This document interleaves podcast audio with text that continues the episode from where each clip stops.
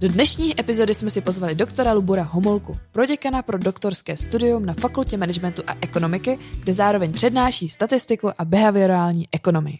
Bavili jsme se o jeho pobytu vo Větname, či se otravil jedlom a českým městom Most na větnamské svatbě. Já jsem Lea a chtěla bych si pořídit Ježka. Já jsem Rastě a strašně se mi chce spát. Tak snad nám neusneš v průběhu epizody. Jdeme na to.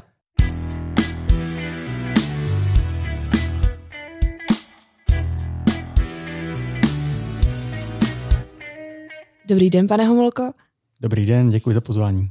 Vítejte tady u nás ve studiu a moje první otázka hned na vás je, máte rád větnamské jídlo? Ano, samozřejmě, to je jedna z mých největších vášní. Eh, jsem rád, že i ve Zdíně už konečně máme místo, kde se můžeme jít na večeře, kde si můžeme dát fobo a podobně, takže určitě tato otázka byla vlastně cílená trošku přímočaře. Vy jste totiž ve Větnamu dlouho byl a žil. Co jste tam konkrétně dělal? Tak tohle ta celá větnamská mise má poměrně dlouhou historii. On začala v podstatě, když jsem byl v pátém ročníku na doktorském studiu, kdy naši doktorandi z Větnamu poprvé přijeli a protože jsme se poměrně velmi rychle zpřátelili, tak jsem se za nimi vypravil do Větnamu hned po půl roce, aniž bych věděl, jak se třeba drží hůlky v ruce. A vlastně tady ta cesta do Větnamu mi úplně změnila život, ať už profesní nebo osobní. A zůstal jsem tam pracovat na univerzitě část roku, dále jsem se věnoval i jako jaké biznisové činnosti. Jsem pracoval v jedné investiční firmě na pozici analytika trhu, ty jsme dělali analýzy bankovního sektoru a též makroekonomických analýz, predikcí. A protože jsem tam byl jeden z těch mála zahraničních pracovníků, tak jsem měl i na starost spolupráci se zahraničními investory, ať už se to jednalo o individuální nebo institucionální investory. Takže to skutečně byla velmi rozmanitá práce. Přes týden jsem se věnoval té práci v té investiční společnosti a o víkendech jsem eh, pracoval na naší partnerské univerzitě, kdy jsem měl pár kurzů eh, pro bakaláře a magistry, týkající se zejména ekonometrie, nebo předmětů, které učím i na naší fakultě. Ako to vlastně bylo s jazykom? Či jste se musel nějak naučit i trochu větnamský, tak dobrovolně na silu? Alebo vám nakonec stačila ta angličtina? My jsme se na začátku domlouvali opravdu rukama, nohama, ale ta angličtina tam byla ale opravdu takové elementární úrovni, která mi umožňovala přežít, bavit se vlastně o tom, jestli půjdeme na večeři sem nebo tam. A naštěstí už v té době byly jako Google Translate a podobně. Mm-hmm. A, takže jsme se domluvili na takových složitějších tématech, ale vždy tam prostě byl někdo, kdo byl třeba v Austrálii nějaký čas nebo v Tajsku dělal nějaký třeba master, master degree. Takže nebylo to tak, že vždy bych byl s někým, kdo uměl perfektně anglicky, ale vždycky jsme se nakonec nějak domluvili. Co se týče té, té moje, mého studia větnamštiny, tak to je taková jedna moje neúspěšná kapitola, protože jsem se vážně snažil, ne při tom prvním pobytu, ale eh, po, poté, když jsem pracoval v té firmě, tak jsem pravidelně a poctivě, myslím, že poctivě docházel i do, eh, do jednoho školícího střediska pro, pro zahraniční Větnam přilákal velké, velkou řadu zahraničních pracovníků, takže tam jsou skutečně školící centra pro zahraniční pracovníky a nejenom turisty tedy, kde jsem docházel prostě na kurzy angličtiny, a do angličtiny, větnamštiny samozřejmě. A, a teda musím říct, že po tom roce a půl to mě umím opravdu velmi málo. A myslím si, že jako tu gramatiku, která je poměrně velmi jednoduchá, to už tak nějak jako bych asi zvládnul aspoň popsat, jak to funguje, ale co je problém s tou větnamštinou, je, že to je tonální jazyk. To znamená, že oni nedávají vůbec důraz na, na to, jak dávají důraz na první slabiku, na druhou a podobně, jak je to třeba v češtině nebo v angličtině, ale oni skutečně dbají na to, jestli ten hlas vám klesá nebo růste a je to, je to nesmírně složité pro to naše, jako, to naše západní ucho, protože my hledáme v tom jazyce úplně něco jiného než oni. Což je vlastně i důvod, proč třeba my si úplně nerozumíme, proč, nebo proč nám ta jejich eh, eh, anglická, větnamská angličtina připadá taková nesrozumitelná, protože oni prostě eh, se učí slovíčka, ale ten tón se snaží nějakým způsobem do toho vložit, ale my ty tóny nehledáme. Takže to, je, to se jako promítá. A já už třeba tím, že jsem tam tolik let žil, mám vlastně i ty přátelé stále tady, tak už jsem se to naučil poslouchat. Popri této vašej práci, keď ste tam bol, dokázali ste, dokázali ste Vietnam aj precestovať ako turista? Ano i ne. Je to, protože Větnam je opravdu opravdu ohromná země, která není jako ohromná jenom ve smyslu toho geografického člení, ale i těch kulturních rozdílů mezi severem a jihem. Takže já opravdu, jak, jak jsem říkal, přes pracovní týden jsem pracoval v té firmě a o víkendu jsem se snažil mít trošku volno, ale ještě jsem pracoval v té, na té univerzitě. Takže mi skutečně zůstávalo na to cestování jenom státní svátky. A, a prostě takže jsem to nemohl cestovat až tak moc. Navíc druhý problém, který ve Větnamu je, že ať už jedete prostě 30 km za město, tak tam jedete 3 hodiny, protože ta doprava je opravdu zasekaná, byť je tam je zasekaná jenom motorkami. Takže je to složité cestovat. Můžete se dostat eh, na letiště, kam jedete hodinu a půl, potom někam letět, ale opravdu na takové pořádné cestování to chce mít minimálně ten týden nebo dva týdny v kuse, protože ta samotná cesta trvá hrozně dlouho. Takže mně se podařilo eh, si vždy v každém roce minimálně tak ten měsíc v kuse vybrat. Pozval jsem i svoji maminku, bratra, takže jsme to procestovali od severu eh, na jih a zpět. A jako musím říct, že je to krásná země, rozhodně bych to všem doporučoval se tam podívat. Je to, je to země, která je velmi bezpečná, takže tam naleznete najdete turisty, kteří jsou teda třeba skupinky jenom mladých holek a opravdu není, nemusí se vůbec ničeho bát. Největší opravdu riziko, na které tam můžete narazit, to je, že prostě ta doprava je taková nebezpečná. Umírá tam strašně moc lidí eh, na, na těch motorkách, v autobusech. A druhým takovým rizikem je prostě otrava jídlem. A což já zase, já jsem si to taky užil, to byl hnedka ten druhý týden, tom, což mě dostalo úplně na, ne naštěstí do nemocnice, ale nemohl jsem v podstatě opustit svůj pokoj, to bylo další věc, na kterou budu smrti vzpomínat, ale jinak um, si myslím, že Větnam opravdu stojí za to. Ne, opravdu nedokážu najít žádnou jako špatnou, žádnou špatnou vzpomínku, že by se mě snažil někdo vyloženě okrást ehm, na ulici. To se může stát, ale to je opravdu, opravdu minimum. Větnamci jsou nesmírně přátelští a určitě, určitě vám budou chtít pomoci, když uvidí, že jste turista, tak eh, nejste jenom taková ta chodící peněženka, jak je to vidět třeba v dalších zemích, ale opravdu k vám přistoupí eh, mnohem, mnohem přátelštěji. Co Větnam a pachy? O azijských zemích se právě často říká, že některá místa docela smrdí. Jak je to ve Větnamu?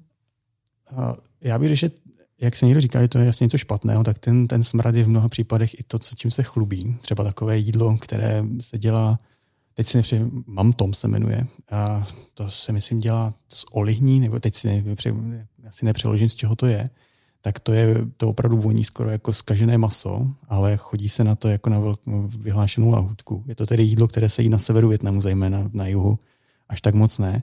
Takže tady ty pachy jsou prostě hrozně zvláštní a někdo je i vyhledává. Takže já jsem to třeba z začátku jíst nemohl, ale po, po, po tom roce, když už jsem byl donucen okolnostmi vlastně se svými přáteli to chodit, tak ano, tak už si to dám i já, byť tedy jako nevyhledávám to tady. Je pravda, že uh, některé to jídlo je i způsobem, jak se vlastně připravuje, že se třeba vaří ten uh, několik dnů a prostě to maso se nakládá. Když uh, jdete i do těchto našich restaurací, tak dostanete prostě zvláštní omáčky, takže ono to jsou pachy, které možná nám jakoby smrdí, ale mm, já si myslím, že když tomu přistoupíte jako úplně k jiné kultuře a dáte tomu šanci, tak to samozřejmě jako přijmete a možná to budete mít i rádi. Pardon. Ako jste byli stále na vlastně větnamskom jedle, nezačalo vám počase chýbat to české, ten smažák, že si dáte? A samozřejmě, to je jedna z věcí. A my tedy, a možná ten chleba to by asi, asi chybělo nejvíc. Smažák naštěstí ani ne, já na tom nějak nejsem úplně eh, závislý na tomto. Co mi chybělo je sladké, protože Větnamci oni to sladké jídlo prostě nemají. A jídlo, které, které si můžete dát, je, je třeba steak. Můžete si zajít do uh, Burger Kingu, McDonalda nebo nechci dělat reklamu prostě takovýmto řetězcům, což není české jídlo, ale je to prostě západní jídlo. Je to něco jiného než rýže, nudle, ale mm, přiznám se, že nejvíc mi asi chybělo to sladké. Po čase vlastně na, na, tu stravu, eh, na tu stravu si zvyknete a ona je tak pestrá, že vlastně nejíte pořád dokola prostě nějakou hnědou máčku s rýží nebo podobně, ale je to, eh, je, je to je plné, plno zeleniny, ovoce. Můžete si dát zejména hovězí, kuřecí, ryby jsou úžasné, takže se to pořád jako nějakým způsobem, těch variant je celá řada, protože můžete jít do restaurace a dáte si fobo, to je takové té nudlé polévka. Větnamci by asi nebyli úplně spokojení, kdybych řekl, že to je polévka, je to prostě plnohodnotné jídlo. A teď záleží, jestli to máte z té restauraci uděláno z té jižní části Větnamu, z centrální, ze severní, takže jíst dvakrát stejnou polévku fobo je složité, pokud jdete úplně do té stejné restaurace. Takže je to opravdu, to jídlo je opravdu úžasné, musím říct, že to je jedna z těch kladných stránek toho mého pobytu. A co se týče mentality lidí, bylo to, bylo to podobné jako v Česku, nebo jste se tam cítil uh, trošku sám? Ta mentalita lidí, to je opravdu složité téma, protože oni Větnamci jsou rozdílní na severu a na jihu. Na severu jsou hodně takový konzervativní a podle mě je mnohem těžší se dostat do nějaké té komunity tam. Na jihu jsou mnohem víc otevření a tam jsem se rozhodně cítil víc doma. Co se týče k nějakého srovnání nás, Čechů a Větnamců, myslím si, že všichni si chráníme naše soukromí a nejsme zrovna tak jako usmívavými národy na, na první pohled nebo na, na cizince. Je to, jako když my ráno jedeme tra, tra, trolejbusem, tak taky najdeme jenom pár lidí, co se usmívají nebo jsou v družném hovoru, tak něco podobného vidíme i ve Větnamu.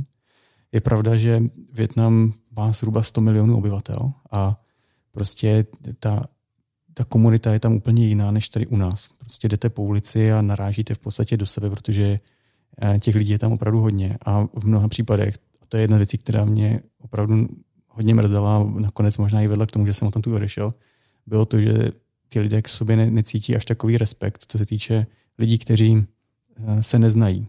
Jo? Je vel, chovají k sobě vel, extrémně velký respekt v rámci rodiny. Ta hierarchie prostě od nejstaršího po nejmladšího. A mají prostě svoje role a vidíte, jak, jak prostě úslužní jsou ti lidé. A potom vyjdete na ulici a prostě je to jedna osoba vedle druhé, které jsou prostě, které jsou prostě přinuceni tak nějak koexistovat a vůbec neberou na sebe ohledy. Jo, prostě jdete, vyhodí někdo odpadky, někdo nechá a lavičku úplně v takovém stavu, že ten druhý, kdo, kdo tam půjde, si na ní nemůže sednout. A potřebujete si, jdete po chodníku, vyřítí se na vás motorka, ještě na vás zatroubí, abyste uhnuli a podobně. Což je opravdu extrémní rozdíl proti tomu, jak vás lidé vnímají, když, když se znáte a když se neznáte. A já možná to tak trošku rozporu, když vám říkám, že jako turisté budete vždy vítáni, ale ono to je pravda, prostě když vás uvidí, že uh, jdete, máte ten, ten zavazadla, batoh, nebo prostě se snažíte, jste ztraceni, tak vše vám opravdu pomůžou. Ale zase jak už se tam prostě chvíli, tak už tady ty malé věci vám začínají prostě docházet a je to, je to složitější se tam v tom prostředí orientovat a, a přežívat. Mě trochu napadá, keď uh, někdy je problém v azijských krajinách, že se vlastně na Európanov pozerají trošku cez prsty, jako u nás sa to občas stává, což je trošku smutné. Nezažili jste tam nějaký taký incident, že by se na vás ľudia pozerali fakt, že cez prsty? Myslím si, že takhle jako negativně spíš ne. On, Větnam je opravdu už otevřená země, takže oni třeba i Američany mají výborné obchodní zkušenosti. Když mluvíte anglicky, tak se na vás nedívají jak na nějakého bývalého okupanta. Navíc eh, tím, že já jsem z České republiky, což to nikomu nic neříká, oni jsou pořád jako dívají se na Československo, což mimochodem eh, Československo mělo svoji vlastní jméno ve větnamštině, eh, říkal se tomu Tipcha, což znamená ještě, což opravdu bylo jméno, které měla ta stará země.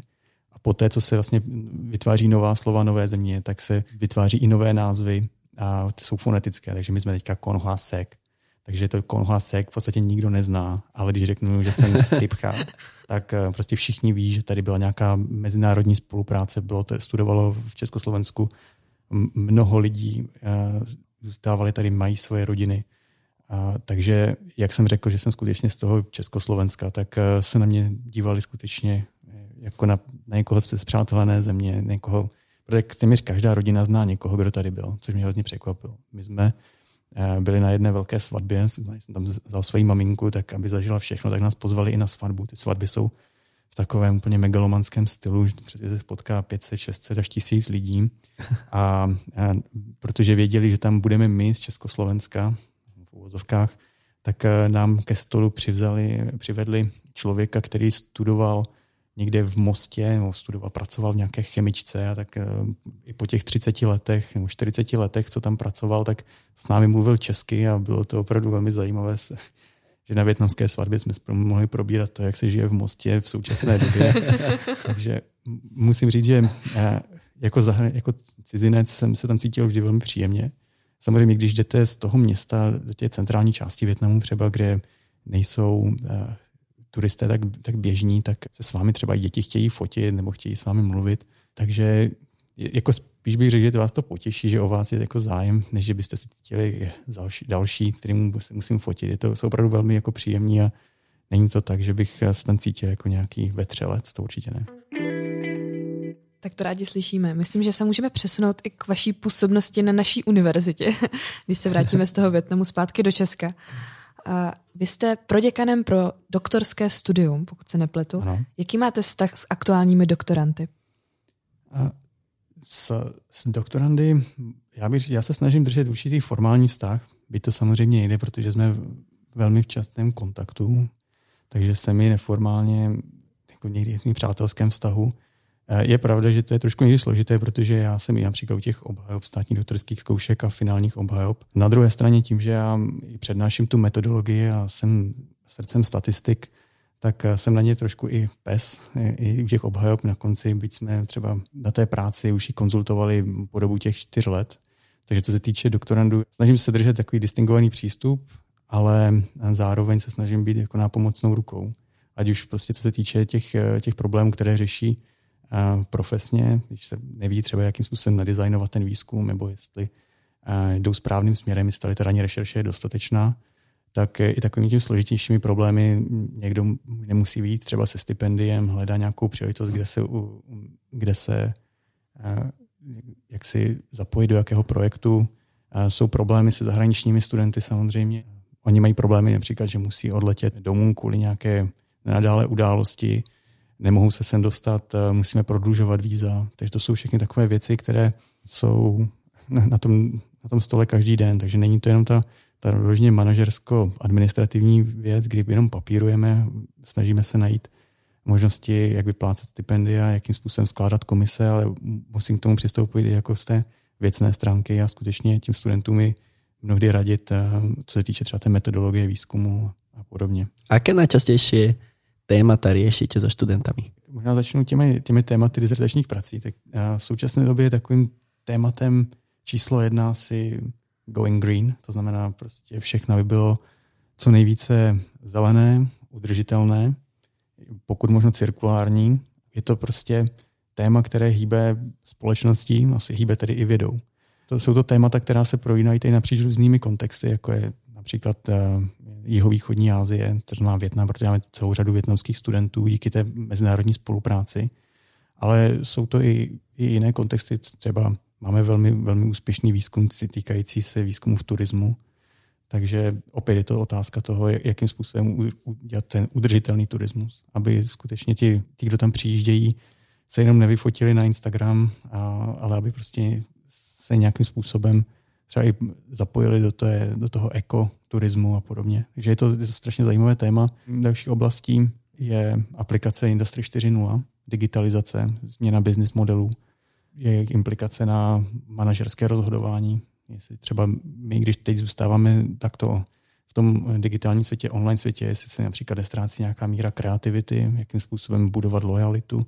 V tuto chvíli, když se vlastně jako nesetkáváme fyzicky, a je to prostě, ta témata jsou, jako reflektují současný vývoj, což je dobře, nicméně témata by měla být svým způsobem nadčasová.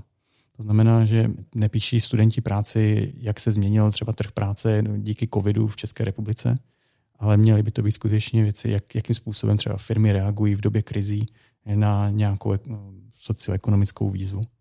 Takže to jsou takové nejčastější témata. Myslím si, že třeba i těch, zahrani- těch zahraničních studentů je to ještě trošku zvláštní v tom smyslu, že oni sem přijíždějí udělat si to PhD a mají cíl možná poskytnout i radu, jak eh, pomoci té svoji zemi. I přijedou s tím, že Větnam má, já se znovu vracím k tomu Větnamu, ale mají třeba téma cirkulární ekonomiky a cílem té práce není jenom jakoby něco teoreticky popsat, ale přichází s tím, že to nakonec budou konzultovat i s nějakým tím ministerstvem životního prostředí nebo průmyslu a obchodu. což třeba u těch českých doktorandů jiných těch doktorandů, kteří jsou třeba z těch rozvojových zemí, není tak běžné. Tam skutečně jde o to pochopení té, toho teoretického přínosu. Ale opravdu eh, PhD je hlavně o té, o té znalosti, o té metodologické zkušenosti nebo eh, zručnosti.